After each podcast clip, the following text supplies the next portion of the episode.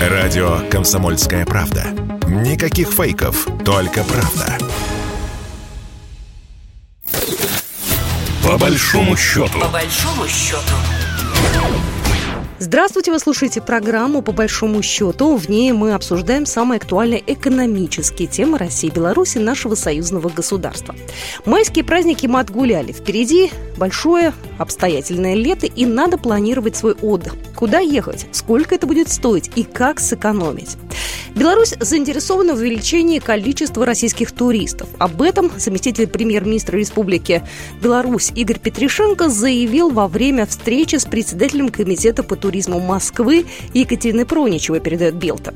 По мнению заместителя премьер-министра, целесообразно подписать документ о сотрудничестве между Национальным агентством по туризму Беларуси и Комитетом по туризму Москвы. Нужен не просто рамочный документ, а предметный, конкретный план или дорожная карта со сроками с туристическими компаниями, подчеркнул Игорь Петришенко. Вице-премьер отметил большой потенциал взаимодействия Беларуси и Москвы в туристической сфере и констатировал, что рассчитывает на его дальнейшее расширение. Туризм в обход санкций. Как увеличить количество туристов в союзном государстве и сколько на этом можно заработать. Поговорим об этом сегодня в нашей программе. И первым я готова поприветствовать в нашей студии, в нашем эфире Филиппа Гулова, председателя правления Республиканского союза туриндустрии. Филипп, здравствуйте. Здравствуйте. Ну что, майские праздники фактически уже закончились. Э, хотела бы узнать, как вот в Беларуси э, туристов поток из России. Вы вот на себе заметили, что в эти майские стало больше? Сравнении с 21 и 20 годом, конечно, очевидно, многократно больше. Но до пандемийного высокого спроса майских праздников чуть-чуть мы не дотягиваем. Э, санатории заняты, гостиницы заняты, но вот прям такого овербукинга его э, нету, хотя спрос очень высокий. Так, а в чем причина-то? У нас э, э, вроде все есть для этого возможности. Граница открыта. Ехать, в принципе, особо-то и некуда, поэтому Беларусь становится еще более привлекательной. В чем проблема? А, это мы до конца сказать не можем, но предполагаем, потому что, исходя из оперативной статистики, все-таки значимую часть рынка и потока на майские праздники заняла Российская Федерация своими регионами, а, вот, вновь выстроенной инфраструктурой, глэмпинговой частью, модульными гостиницами, ну, иными э, предложениями. Ну, то есть конкуренция... вот. Плюс важно, угу. важно, важно понимать, что до пандемии такую значимую, серьезную часть туристического потока из России в Беларуси э, составляли э, Э, жители Северо-Западного округа и федерального ИЦФО э, достаточно пожилого возраста, которые отправлялись в наши санатории. А эта группа туристов, по нашим предположениям, она сейчас не столь активна, сколь была в допандемийные времена. То есть молодежь, она как-то вот. не очень едет, да, получается? Наоборот, а. наоборот. Молодежь и средний возраст стал активно ехать, а вот э, эконом-класс Э, Silver и Golden Age, как называется, ну, пожилые люди, стали ездить э, несколько меньше. И очень сильно добавился сегмент э, VIP, потому что такого заказа Мерседесов S-класса и, в принципе, VIP индивидуального обслуживания намного больше. И также стоит отметить то, что мы сейчас не можем до конца просчитать, но видим, это огромное количество индивидуальных туристов, ну, фитов, неорганизованных самостоятельных путешествий. Дело в том, что с э, уходом, э, слава богу, мы расцениваем это позитивно, Букинкома и некоторых иных э, европейских и американских систем онлайн-бронирования, я думаю, что не все объекты размещения белорусские представлены в российских альтернативных каналах дистрибуции и системе продаж. Вот это самое главное с одной стороны, проблема, с другой стороны, очень хороший шанс для совместной работы без э, какого-либо посредничества и э, дополнительной переплаты. Вот, тоже такой момент. Давайте уже раз про, начали про уход букинга. А как сейчас э, бронируют россияне, да, и может нам какую-то совместную систему российско-белорусскую свою бронирование создать? Мне кажется, это было бы здорово. Дело в том, что э, россияне бронируют по устоявшимся каналам, которые есть, э, Островок, э, Алиан, Броневик, другие системы. Вот, но они не широко представлены и не широко законтрактованы в Беларуси, с одной стороны. С другой стороны, мы видим рост и поддержку национальных систем бронирования продаж. В Беларуси это ветливо, достаточно эффективный, хороший такой канал продаж.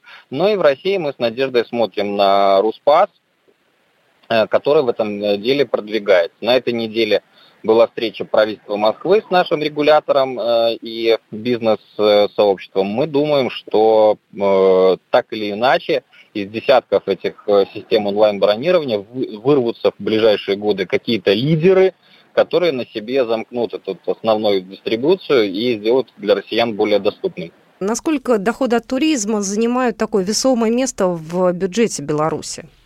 А, к большому сожалению, это проблема статистическая, так как э, в Беларуси, не только в Беларуси, я не могу сказать, что в других странах постсоветского пространства эффективно учитывается мультипликативный эффект, э, который вносит туризм в экономику. Потому что то, что люди тратят на питание, другие свои расходы в общую систему статистики не до конца попадает. Плюс у нас ведь отсутствует с вами э, наземная граница, невозможно посчитать количество пересечений гражданами Российской Федерации, этой статистики тоже нету.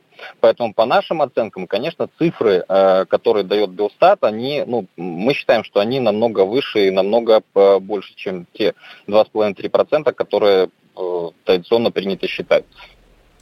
Ну и насколько подорожал отдых э, с, по сравнению с прошлым годом, да, ну, условно говоря, какая-то недельная поездка там на троих в прошлом году стоила там одних денег, в этом году намного дороже?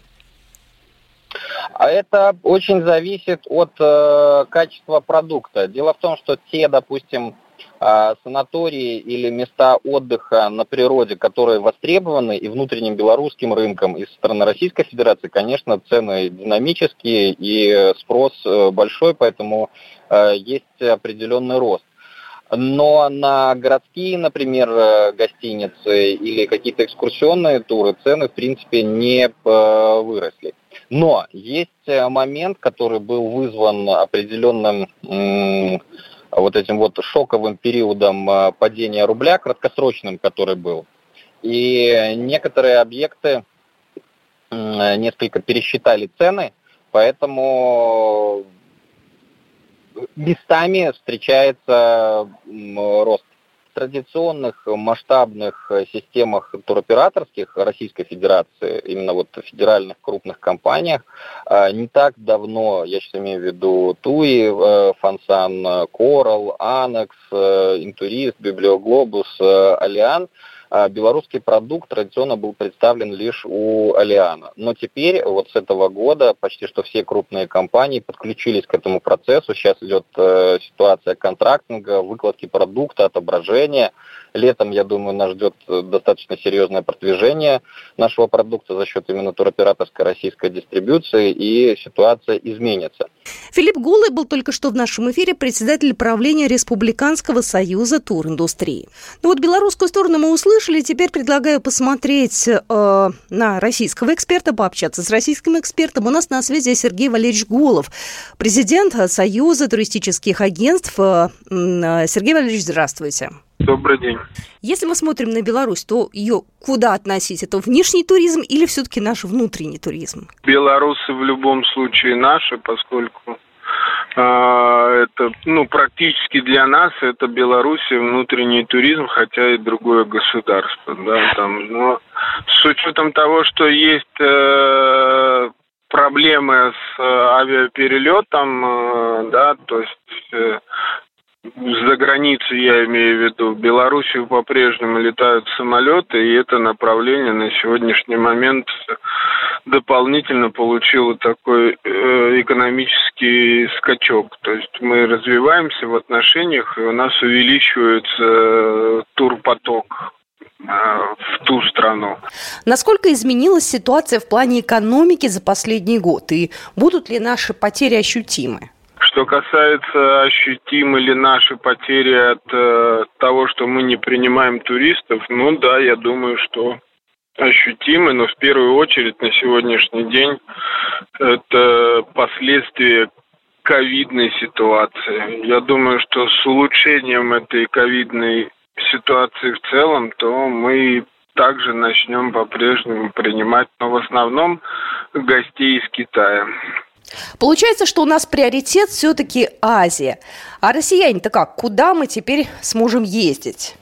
Ну, мы с учетом того, что как бы возобновляются полеты в Турцию, в Египет, э, я думаю, что перераспределять-то особо-то нечего поскольку по-прежнему по самым популярным направлением являются эти две страны. Ну, добавляются, ну, вернее, есть еще Арабские Эмираты. Вот с сегодняшнего дня э, открывается полетная программа на, в Индию, да, через Индию можно летать и в э, Юго-Восточную Азию.